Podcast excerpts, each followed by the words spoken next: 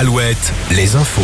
Denis Le Bars, bonjour. Bonjour Olivier, bonjour à tous. Une quinzaine de départements placés en alerte de vigilance orange pour ces prochaines heures. Alerte aux orages. Les 4 départements de l'ex-Poitou-Charentes en font partie, de même que ceux du centre-Val de Loire. Ça continue donc, après les orages de la journée d'hier, des orages qui dans certains secteurs ont occasionné l'intervention des sapeurs-pompiers dans le Maine-et-Loire notamment. Le ciel restera menaçant aussi demain sur l'ouest. Christophe Béchu attendu en Charente-Maritime et dans les Deux-Sèvres aujourd'hui.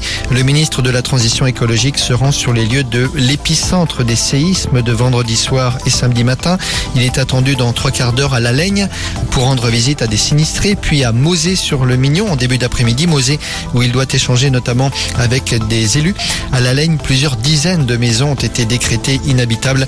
L'église, elle aussi, a été fortement endommagée. Justice, 4 accusés aux assises de l'Indre-et-Loire aujourd'hui pour l'association de malfaiteurs terroristes. Les 4 hommes présentés comme des néo-nazis ambitionnaient de mener des attaques terroristes. C'était en 2018, il y a donc 5 ans. L'accusé présenté comme le leader avait 17 ans au moment des faits.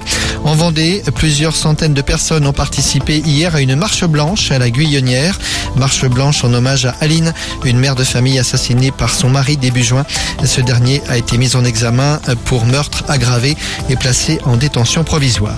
Le sport en foot, France-Grèce ce soir au Stade de France. Dernier match de la saison pour les Bleus.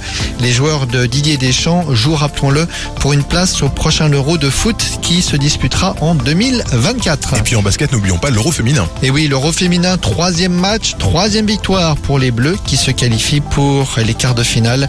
Elles affronteront l'Italie ou le Monténégro en quart, on le saura ces prochaines heures. Voilà pour l'info. Le prochain rendez-vous avec l'actu, c'est à midi. Et puis après, midi et demi, vous êtes avec Olivier. Bonne journée à tous.